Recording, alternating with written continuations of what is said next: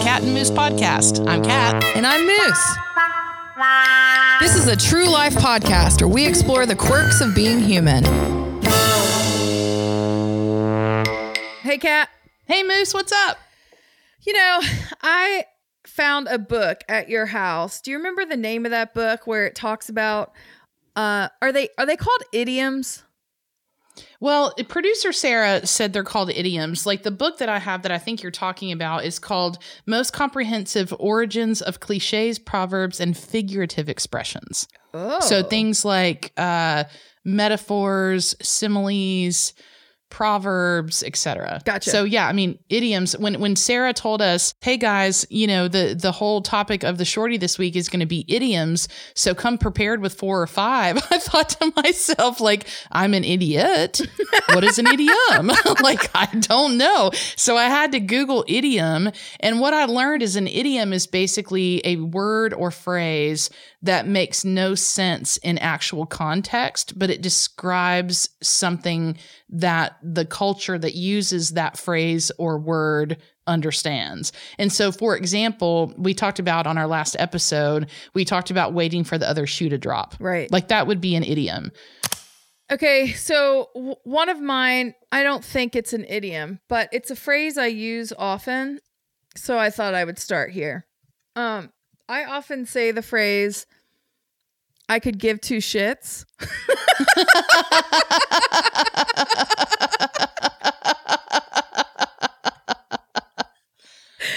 my God. Which I think we know what it means. But I'll start there because I realized when I looked it up in the Urban Dictionary, I know it means I don't care, but apparently, what is not said yet emphasized is, I could give two shits, but I don't.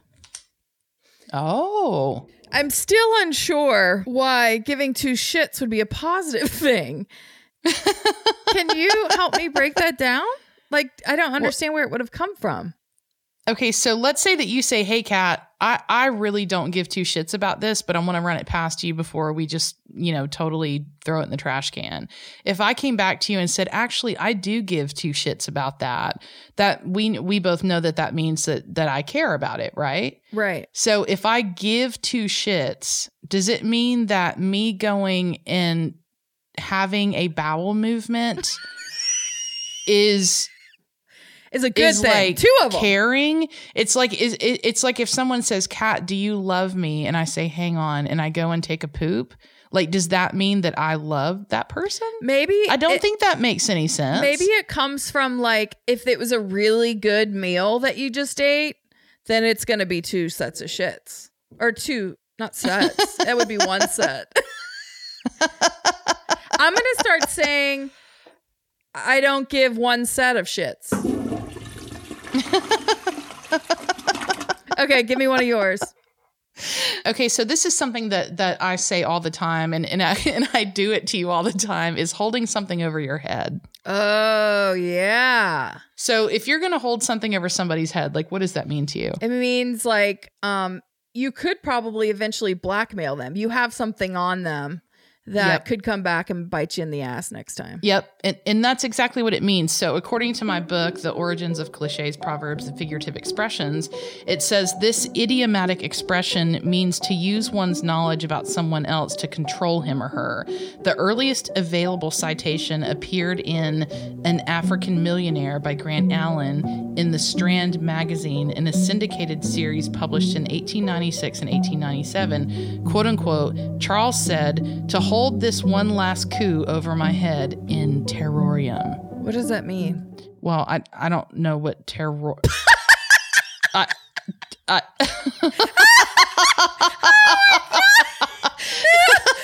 seeing a pattern here. That's not the point of this shorty, is to have a vocabulary lesson, even though along with myself, at least 2 or 3 people listening also did not have any idea what an idiom was. I also don't know what terrorum means, but it sounds to me like, hey, I'm going to have this piece of information that I'm going to basically use against you like a terrorist. So terrorium is a form of the word terror. It's like terrorum. Interorum meaning, in order to frighten.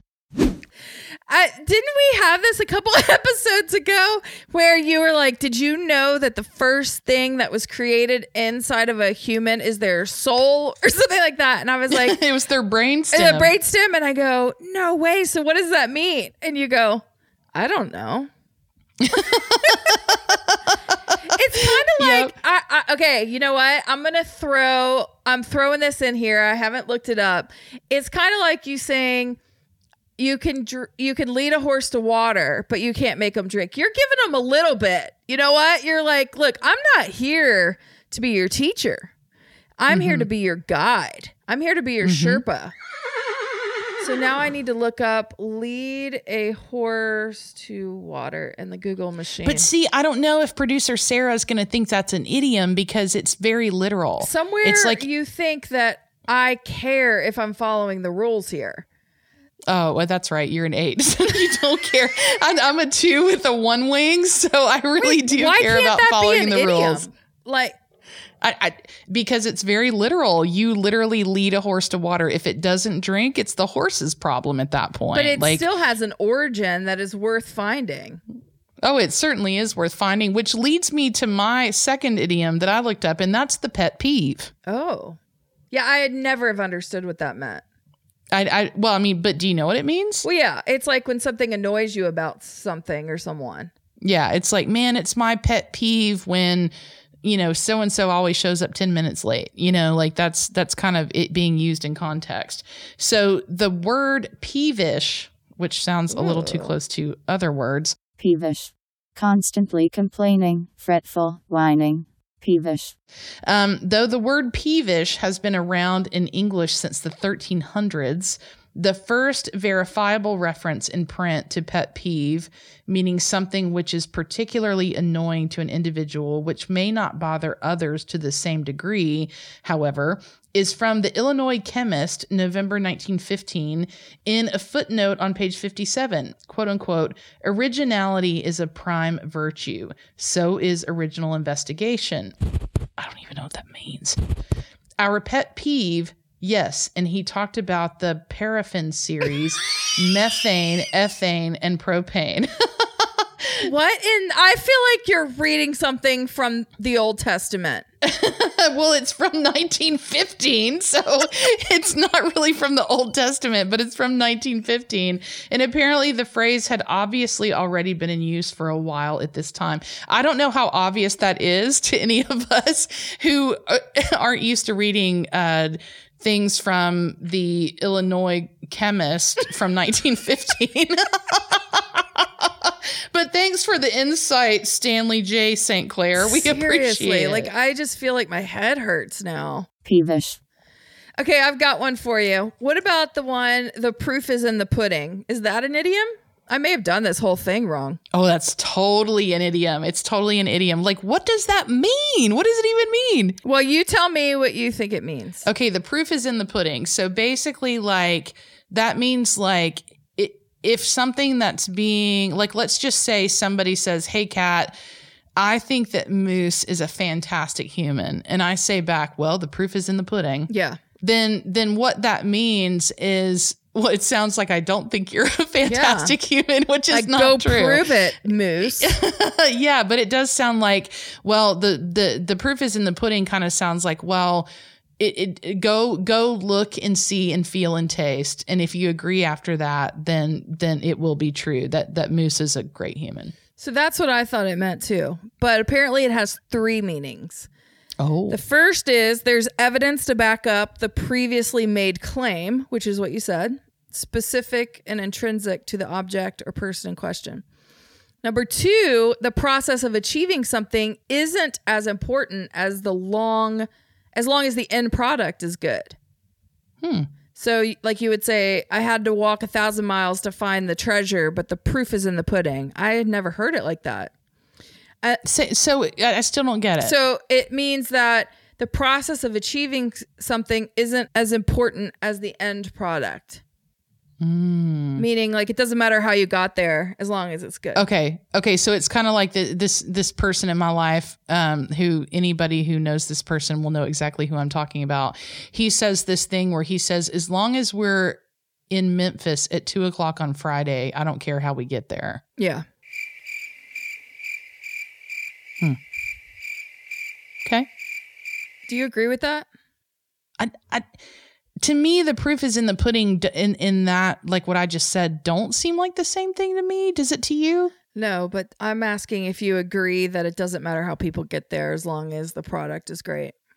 Well, I guess it depends on the situation, because I think the journey is what is most important. That's the thing that I'm learning in life and in therapy, is that it's not about like what happens at the beginning or the end. It's everything that happens in between. So I don't agree with that. If we're talking about life and all those kinds of things, if we're talking about something more specific, then yeah, I could see where that could be true. So the third definition is, the success of something can only be measured by putting it to its intended use. Which an example they gave is, you'll try to have it out before you buy it, since the proof is in the pudding. I have no idea what that means. Well, I think it basically means like, okay, so this happened to me a few years ago, and you know about this because you recommended that I buy this car that I bought. The guy at the dealership, he said, take this car home for a weekend and test drive it for the weekend. The proof will be in the pudding. Yeah. So in that case, and I did buy the car and I loved it, and I had it for like 4 or 5 years before I got my current car. You can say it's a Subaru, because that is the ultimate vehicle. Yeah, I loved my Subaru Outback, but now I drive an Audi Q5 that I don't own. And I really like that too, but I don't own it. So I don't really own mine either, but I do make payments. So the origin of the proof is in the pudding. The reason for the plethora of definitions is most likely the Americanization. Say it. Americanization. The Americanization of the old British idiom, which reads, the proof of the pudding is in the eating. Whereas the British version makes at least some sense, the shortened American version is nonsensical. This led to the varied use of the idiom in a multitude of situations with varying understandings of the definition. The British version, however, is the closest to the definition of the third listed above. The word proof was synonymous to test in the 16th century. So basically test it out to see, which is why this idiom is thought to surfaced. Pudding was also far different from today. It was most likely a minced meat dish. You heard right. A minced meat dish. I put that in there. Therefore, the true... AKA a fruitcake. Minced meat. I mean, can we talk about that? Oh. I mean, let's talk about that. That's not an idiom. That's not a proverb. That's just a mistake. Yeah. So it said, therefore, the true test of the success of a pudding dish is in how it tastes. Not any ornamentation. I can't read today, or appearance. Most generally, the success of something can be measured only by putting it to its intended purpose. It is unknown where the more American definitions came from. So it's kind of what you said, like drive it, you'll love it. Yeah. The proof is always in the pudding. Okay, so the one that I'm going to bring to the table is a thorn in one side. Ooh, that's a good one. So what does that mean to you? Like something, like it's this continuous person or something that you can never really get rid of. They're just like they're always like a burden to you. Mm-hmm. And where my mind goes immediately when I think of that phrase is I think of something in the Pauline epistles in the New Testament. I think of Paul saying, you know, there is a particular thing that is a thorn in my flesh that I can't get rid of. And there's all kinds of speculation among biblical scholars and, you know, Christian followers who say, like, what was the thorn in Paul's side? So I don't know, because I didn't know Paul and I did not see the thorn in his flesh. So I don't feel like I'm have the authority to say what that was. But this metaphoric cliche relates to something or someone who is continuously causing problems for someone, a chronic infirmity or annoyance. It is derived from the Bible, 2 Corinthians 12:7, like I was just saying. Herein the Apostle Paul tells of a thorn in his flesh, which gives him much trouble. and lest I should be exalted above the measure through the abundance of the revelations, there was given to me a thorn in the flesh, the messenger of Satan, to buffet me, lest I should be exalted above measure. And that's the King James Version, and we know that because we can't understand it. The actual source of St. Paul's thorn is much debated among theologians, a song recorded in 1986 by the British pop duo Eurythmics and written by members of the band Annie Lennox and David Stewart. Yeah. Thorn in My Side was based on this cliche. I always thought that was a phrase in reference to, I'm totally being serious, Jesus's crown of thorns and him, I'm being so serious. His crown of thorns. And then I'm sitting here going, oh, but I pictured like a spear in his side, which is what happened as he was going to the cross. And then I just had this moment of like, how did the thorns get down into his side? There is so much historically and biblically wrong with everything you just said. Like, name one thing. You said that he got pierced by a spear. He did in his side. He got pierced by a spear on the way to the cross. That's what I said. He got pierced. No, it's what you said, but it's wrong. So it's right. No, it's not right. Wait, what happened? I've seen a lot of those movies. This is why people listen to Cat and Moose, because of how incredibly factual and actual the information we share is. So my understanding is that Jesus was on the cross. Jesus had been suffering for a really long time.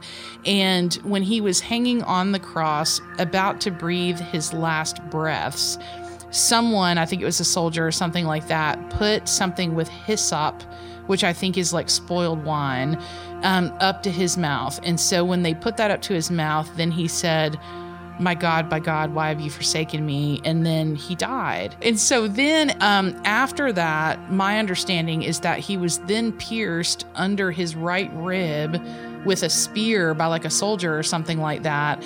And apparently if you are living and you are pierced in the lung, that will immediately cause you to drown and die by the fluids getting into your lung from the piercing. And so my understanding is that whoever the soldier or the person was, they pierced his side with a spear in order to fill his lungs with liquid to alleviate any more of his suffering. So I don't think that he was pierced with a spear on the way to the cross. I think it happened like... I mean, I got one detail wrong. That's all I got, man. And when you say the crown of thorns, I wanted to say like, okay, but how did it get to his side? But you already said that. Well, one thought I had was maybe he took a tumble. I mean, I was just trying to put it together in my head, Jesus, because Jesus, I always thought when people say a thorn in your side, I always thought it was a reference to Jesus. So I literally was putting together in my head, well, how did the thorn get there? Because the thorns is on his head. But now we know. You've set us straight. Yeah. Now we know the thorn was St. Paul's and not Jesus's. If you guys have any idioms that are your favorites or that you think are not understandable or you would love our perspective on, which I can't imagine, you've got to be really bored during COVID-19 if you want our perspective on your favorite idioms, you can email us hello@catandmoosepodcast.com. Good job.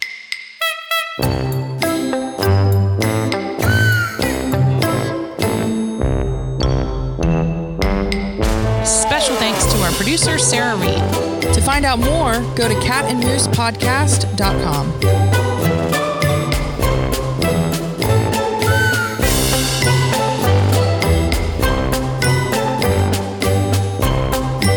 Cat and Moose is a BP production.